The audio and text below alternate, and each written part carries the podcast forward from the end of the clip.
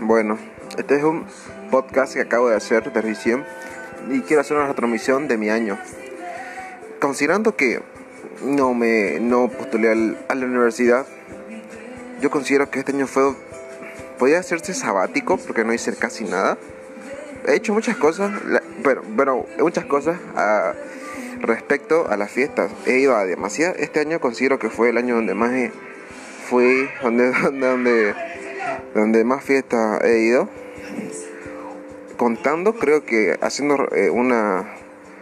Contando o enumerando las fiestas, creo que fue 20. 14, 15 fiestas que he ido al año, 16.